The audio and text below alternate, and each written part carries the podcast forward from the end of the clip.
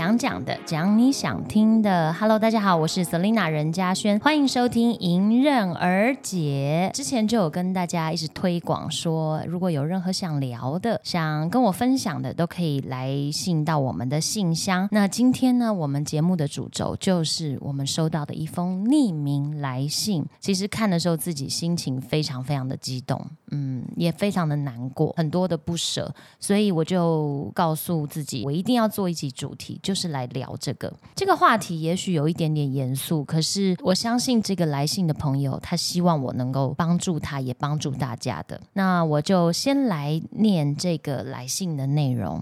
给最心爱的姐姐，希望可以帮助同样遭遇的人。曾经的一场遭遇让我崩溃，想结束生命。当时真的不知道该如何面对，毕竟这是一辈子的阴影。几年前，父母送我去墨尔本留学，租了一间温馨的小房子，像一个平凡的留学生，有短暂的学校假期，就会自己背包旅行，探索澳洲。在二零一七年的四月十八号。那天早上出门划一划手机，突然看见 Selina 和蓉蓉正在旅游，而且觉得他们的背影很熟悉。天哪，他们就在墨尔本！当时我傻眼了，马上叫车出发去他们在的地方。看见你的时候，感觉好不真实。你也很热情的拿起我手机跟我合照，这应该是澳洲留学最开心的回忆。毕业典礼后，即将结束澳洲的留学生涯，我买了机票，自己去 Sydney 旅游。这应该原本是美好的回忆。然而就在结束三天两夜的旅。旅游后，大概晚上九点，我叫了计程车准备回家。噩梦就是从这里开始。从机场回家路程大约四十分钟，我也累了，就在车里闭眼睛休息。当我睁开眼睛的时候，感觉四周都很陌生，一直还没到家。起初以为司机绕远路，之后发现道路越来越暗，几乎没有路灯。问了司机，他说遇到路障，所以走另外一条通道。后来司机突然把车停在很偏僻的地方，恐吓我说，要是不配合就杀了我。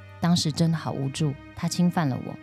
事后我不敢让家人朋友知道，也不敢报警，只能自己承受。回想起来，我真的不知道我是如何度过在澳洲的最后两个月，一直到现在，没有任何人知道我这段经历，就这样一直藏在心里。不管去哪里，我都是自己开车，也不敢谈恋爱。姐姐是我第一个告诉的人，可以分享我的故事，提醒所有女生要注意，因为不管时间过了多久，这个遭遇真的永远刻在我心里。真的很希望我的人生可以重新开始。我很佩服你的勇气，还有乐观的面对一切，也谢谢你带给大家。家的正能量。对了，我是前线人员，在医院上班。目前疫情也受到控制，但大家也要做好防疫措施。你们都要好好照顾自己，注意健康。对，其实我刚念的时候还是还是还是很激动，真的很生气，我觉得很多的愤怒。今天也很开心，很荣幸，不是只有我一个人来聊这个话题。我特别请到了立新台北蒲公英智商辅导中心的陆玉佳智商心理师，玉佳，欢迎你。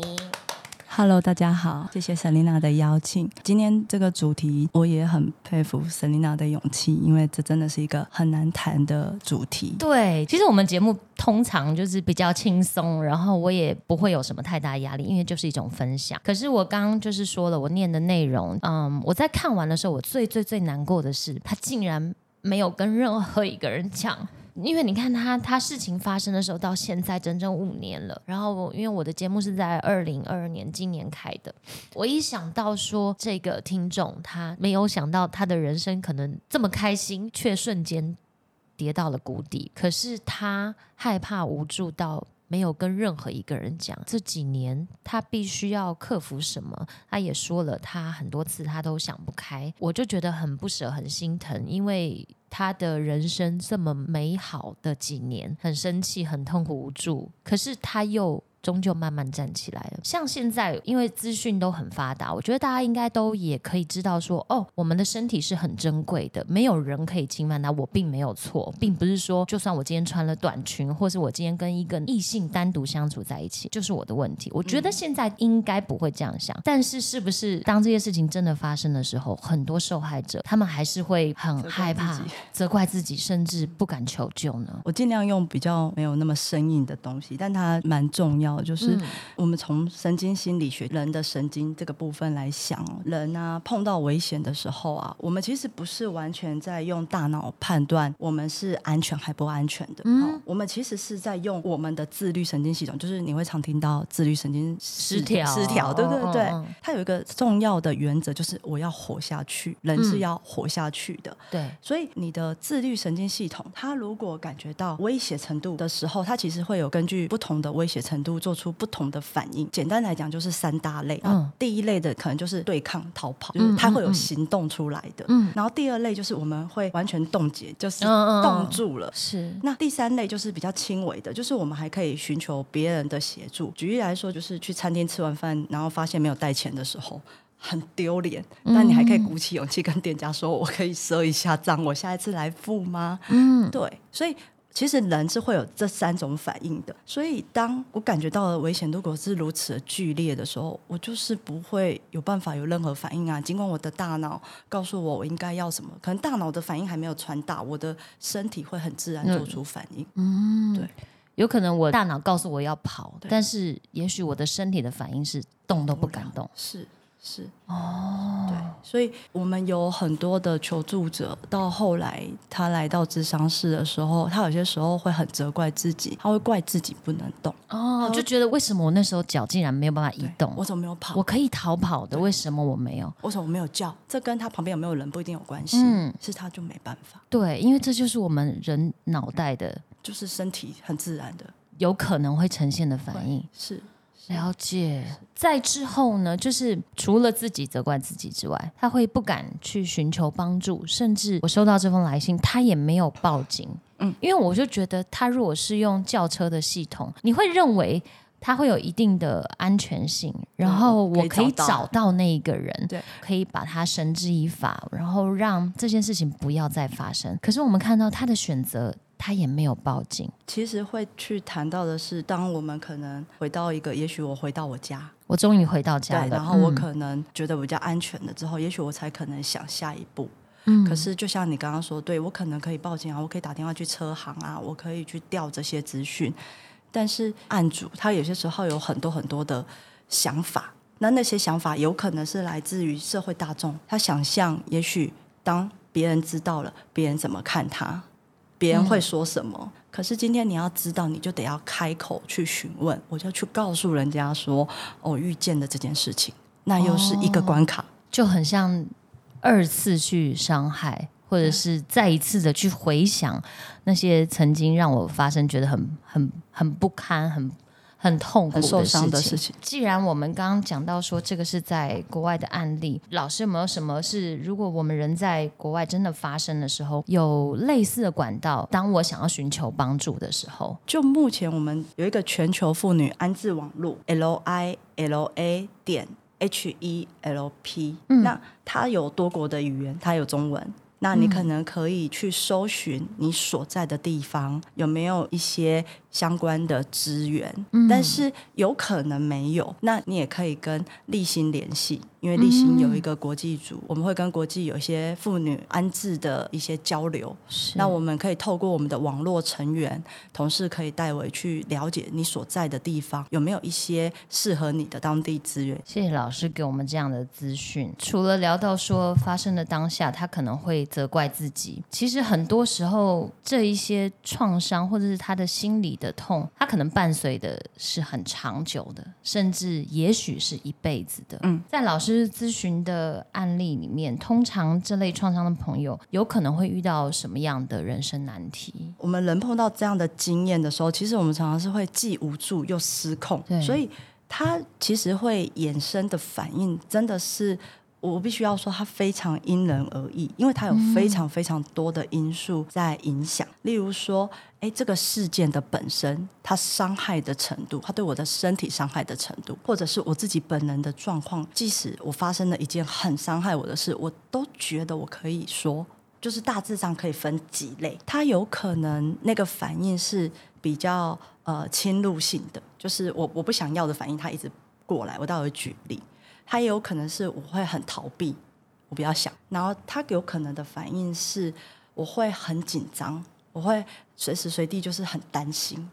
很很警觉的，恐惧，，对，很恐惧。他也可能是情绪负向的、负面的，跟很红的戏剧嘛，他和他的他在谈的解离。解离是什么样的状态？呃，我曾经有案主，他是他走一走，突然惊觉他在过马路，他站在马路中间，很恐怖，也很危险。哦，是这样子的一个状态，或者是他突然不知道他要去哪里，就我们以为他失智有没有？嗯嗯可是嗯没有啊，他就会突然就是，哎，我在哪里？我是谁？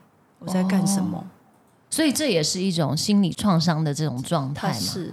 那这是相对比较严重的这几类的反应。那如果它反映在生活中，有可能是我就一直做噩梦，嗯啊，有可能我就一直被惊醒，我一点声音我都醒。如果是你的饮食也是，我可能就一直都吃不下去，我或者我就吃很多很多很多，因为我就觉得压力很大，我就一直想要吃东西。也有可能是我的情绪起伏会很高高低低、高高低低的。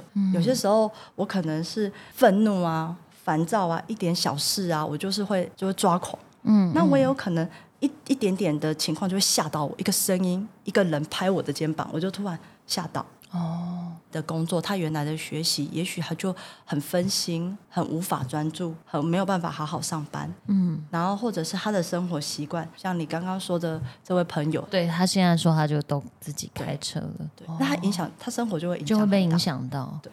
那如果这样子的状态，应该要怎么样的慢慢的去调整，或者是慢慢的抚平自己的心理的创伤？像我刚刚说的这些啊，他或许没有告诉他身边的人，可是也许他找到一些方法安顿自己。那人人其实可以试着找一些方法安顿自己。也许最容易的是透过感官的方式，嗅觉、嗯、触觉、听觉、视觉、味觉，或者是人际关系。有些时候，我可能会跟我案主讨论说，你不一定要告诉你的朋友你发生什么事，可你可以告诉他。呃，我遇见的一件对我来讲很重要的事，我现在会很需要人家陪我。嗯，对，那我可能会比较常呃烦你，我想要跟你说话，透过这些方式，你你喜欢的方式，然后来帮忙你自己回到现在。嗯，回到一个你感觉安全，也许有些人就是闻着某些味道，他就感觉好安全。嗯，用这样的方式不断的也帮忙自己。这些有些时候短期内其实很难说它的呃时间长短，有些人慢慢慢慢的会越来越稳定。嗯，坦白说，但有些人真的他发现没有越来越稳定，他发现他那种失控的感觉越来越强烈，扩散的层面越来越多。嗯，可能你的朋友、你身边的人不知道发生什么事，可是他们感觉出来你怪怪的。是对其实我觉得人很妙，我觉得心理是一件很奇妙的事情。就像刚老师说的，有时候你的脑袋、你的思考可能会是走怎么样，可是你的心理，我觉得很像两个世界。明明都是同一个身体，可是有时候是两个世界。因为我之前呃有一阵子也去看过心理师，但我我又觉得自己没有什么好梳理的啊，一去聊就发现哦。没有哎、很多时候，因为我们日子一天一天的就过了，有时候今天发生的事情，你根本还没有把它来得及整理好，甚或至你以为你整理好了，可是其实它根本可能放在错的抽屉。还有很深的抽屉。对对对，或者是呃，因为人生的事件发生很多，不管是挫败。挫折这个东西，其实它都要小心的放在某一个抽屉，然后被你梳理好，被你照顾好。就那时候我在看心理师的时候，我发现说，哦，原来我杂乱的不是只有我家房间，就是还有我的心理。即使已经过了这么多年，它还是依旧可以被你重新整理。也就是说，那个状态不是说我现在很糟糕，我就会一直这么糟糕。其实你都还有机会，现在再去慢慢的补救，慢慢的整理自己。我自己是很讶异，是长大之后才开始知道这些新闻，你会看到。啊、这种不管是性骚扰或者性侵的，你会以为只有新闻上才有。然后我就在想，我自己人生有没有很接近的时候，我就发现其实真的很小，但我都还记得。呃，我妈妈带我去日本玩，然后我就记得导游就是一个男生，这样我的印象很些微，但我就是记得我不喜欢他把我抱在他腿上，他应该没有摸我，因为他就是嗯那时候也冬天，就是摸可能我也不知道，我也不知道，但是。我就记得那个不舒服的感觉。嗯那我现在来去回想，我就觉得那其实这就是一种性骚扰。所以，呃，我想也许每一个人或多或少你都会遭遇过。就像呢，我有个朋友他在做业务的，他在业务的时候就非常容易，因为你会需要应酬。当大家一起在吃饭喝酒的时候，有时候哎就忍不住就手来脚来了。面对一个权威好了，不管是职场上的权威，或者是在生活中的一个权威。可是当我还是觉得不舒服的时候，我可以怎么做？就像你刚刚说，很多人自己回想小时候的经验都会有，所以我想要先说，现在很多的父母，也就是我们这一代，他就会非常的去注意孩子的性教育，所以我们会谈性教育，就是从小就去教孩子说，你怎么样去注意你的感觉，然后你的身体自主权。当你觉得不对劲的时候，你可以来跟父母说。现在这一代父母非常关心这件事。回到你刚刚说的职场的部分，我首先。会第一个觉得是，哎，我其实是有感觉到不舒服的吗？正式的通道是法律，对对，但我会觉得说，如果在这个职场内，你是有可以跟你讨论的人，也许你的主管他是可以跟你讨论的人，你说，哎，我可不可以避开这类的应酬？今天我们要走法律这件事情，他也会考考验着我的心理素质强度。嗯，那我们就会去讨论说，哎，这法律途径怎么做？你会经历什么？那你预备了吗？因为有可能你会被质疑，是你反而会被攻击，你可能这个工作保不住。但是他就是觉得这件事是对我而言重要的，那我觉得那我们就去做。我觉得每个人想要的不同，有些人只是想要，我不想要再继续这样被骚扰，我不过就是来工作。对。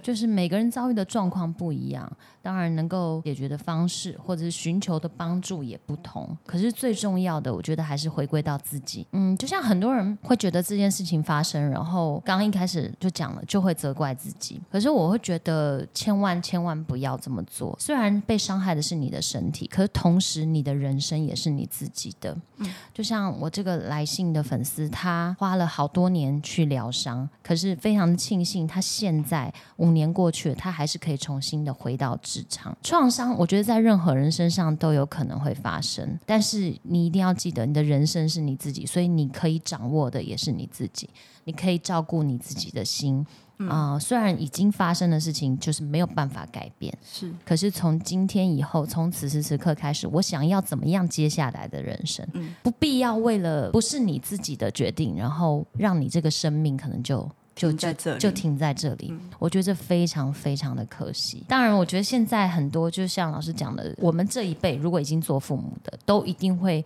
很认真的教育小孩，尊重自己的身体，也要尊重别人的身体，这一点很重要。对。然后你要认识自己，不管你是男生你是女生，别人的身体这边不能触碰，别人的你也不能去触碰。就是这个东西，我觉得如果我们这一辈、下一代都已经渐渐有这样的认知。然后终有一天，我觉得这个社会对于任何一个非自己的个体，都会更多的尊重跟保护。我们真的没有办法告诉孩子，或者告诉每一个人说，这个世界只有好人。嗯，可是我们怎么样去告诉自己？也去相信，当我受伤的时候，我会有人可以帮忙。因为性的伤害，它最麻烦的事情，它不是只是伤害身体，你身体是会好的，可是它会伤害我们的信任感。今天这个朋友他是个司机，是个陌生人，他会伤害他对这个世界信任感。因为原来也许他对于这个国家，他觉得这个国家治安很好啊。嗯，如果今天他发生的是你认识的人，我就会更怀疑是。呃，我我认识的人都会伤害我，我要怎么相信我不认识的人？对，那我觉得那个常常最深的受伤是关系上的受伤，我没有办法寻求帮忙，因为我觉得我认识的人都会伤害我，我怎么找不认识的人？嗯嗯，也许真的事情发生的时候，虽然当下你可能没有反应，但是之后我们要知道可以怎么做，你可以怎么帮助你自己？最重要的，我觉得是一定要帮助自己。照顾自己，那除了自己去面对之外，其实很多时候在身边的人，如果他已经告知了身边的人，照顾者其实他们的心里也会压力蛮大的。对，没错。有时候我们会接到一些咨询啊，他可能就是说，哦，我的朋友、我的另一半、我的孩子，那他遇见了可能性的伤害。那我们我可以做什么，或者是我希望他做什么？常常其实第一个会去说的事情是，知道的这个我们称重要他人，你的心情怎么样？因为有些时候是，如果是我受伤，我可能觉得痛在我身上；现在是别人受伤，我重要的人受伤，有些时候那是一种很复杂的感觉是。我首先会很惊讶，说：“天哪，我没有保护好你啊！如果我去接你，会不会你就不会有事？或者是是我没有教你吗？我没有告诉你要做什么吗？”他所受到的惊吓，可能也不亚于这个当事人发生事情的人。我觉得第一件事情就是要深呼吸啊，先稳定你自己。可是常常是受伤的这个人，他可能还没反应，还没过来，但是他已经看到别人就是惊吓成这样，或者伤心成这样。我我有些案主会告诉我说，他不说是因为他担心他爱的人对他好的人很伤心，他就我一个人伤心就好了，我我不要让别人为我担心伤心。这这是一个部分，所以反而把自己的东西需要去疗愈的，又把它压抑跟放弃了。对。那我我有时候会说，其实那个对于当事人来讲也是一层压力。我今天告诉你，可能是希望你可以理解我这些可能看起来很奇怪的状态。嗯嗯啊，或者是我希望你可以帮忙。可是如果你先被吓到了，我还要反过来照顾你说，哎，没关系，对，听起来很诡异。是，对，所以第一件事情都会是，哎，你怎么先把自己照顾好？嗯再来是对方需要什么。我们身边的重要他人很有趣哦，就是他们会忘记说，是的，他遇见了一个伤害的事情，他可能会开始觉得他没有行为能力，开始接送他，开始每天打电话问他说：“你到哪里？你现在人在哪里？”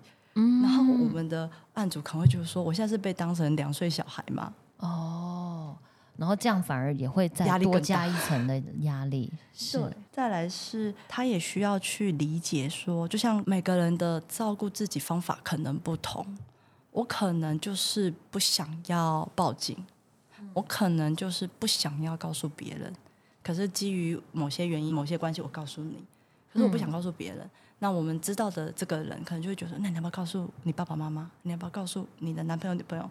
你要不要？就是我们会有很多很多提出很多的善意的意见呐啊，或自以为可以帮助到解决对方法。对可是其实这可能也会造成受害者的一个压力。压力。他可能我现在不想要，嗯就好像我们收到了这封信，他决定告诉沈丽娜你，他也许没有告诉他身边的人。对，而且也许他也没有打算要告诉他身边的人。对，那我觉得这里面会有一个很难很难的事情，可是却很重要的事情是我们能不能尊重他，他有他的需要，也许他现在还没有想到，可是我们能够告诉他是，好，如果你需要我做什么，有可能他需要我保持距离，他可能容易受惊吓，你不要随便再就碰我，是你不要随便拍我。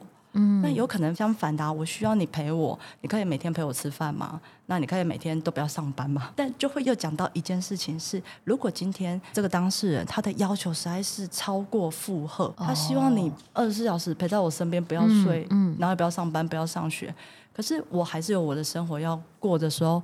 我们有些时候会跟这个陪伴者说，你可能需要温和而坚定告诉他你可以做什么，嗯。而这个是很重要的，因为有可能你一直供应他，到某一天你受不了，你就头也不回走掉，哦，更伤害，因为你再度抛弃他，他又觉得我我又被这个世界抛弃一次。还有一种可能是你真的很厉害，你真的任劳任怨，有一天他会非常非常罪恶。我竟然就是对我身边这个人这么坏，哦，我承受不了哎、是。对，所以其实适时的保持一个界限，也对这个人是有帮助。虽然他会有点失望，他会觉得你为什么不能陪我？我都已经遇到这么糟糕的事情了。嗯可是你也可以让他知道是哦，我我可能什么时候可以陪你。我的工作是心理智商嘛，有些时候不是当事人来智商，有些时候是重要他人啊，因为他也是需要有一个人跟他讨论。是我想要帮忙照顾者也是需要有有被照顾的，对，是那路才能走得远刚刚讲的很。好，温温柔而坚，对温和而坚定。对，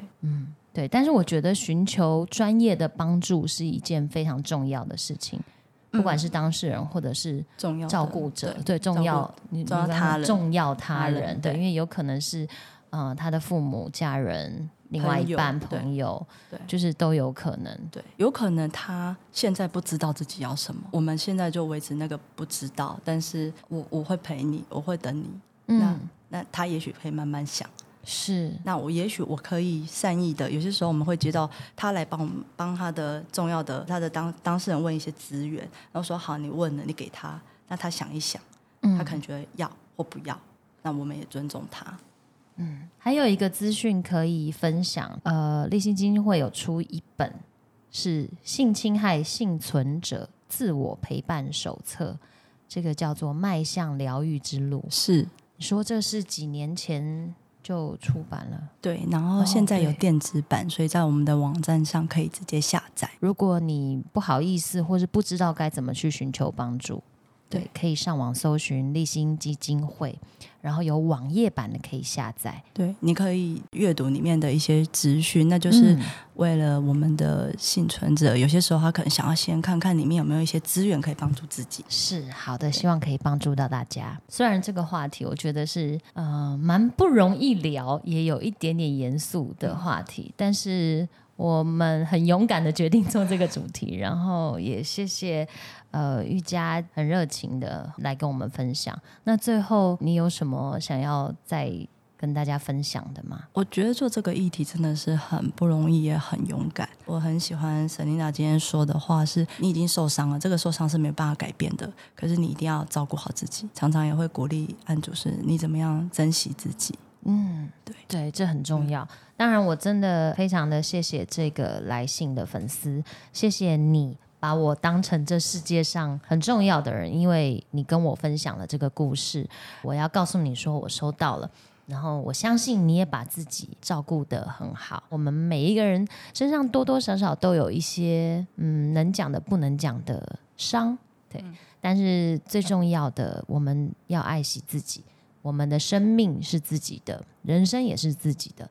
走这一回，我们就好好的继续走下去。然后，当然最后最重要的是，我要跟全世界的人讲，就是你们没有资格伤害任何一个人，非你身体之外的任何人，男生女生都一样。所以，请尊重自己，也尊重别人，然后期待我们这个社会以后都再也不会有这样的事件发生。谢谢，谢谢今天 瑜伽的分享。谢谢，也谢谢你听完我们迎刃而解，下次见喽，拜拜。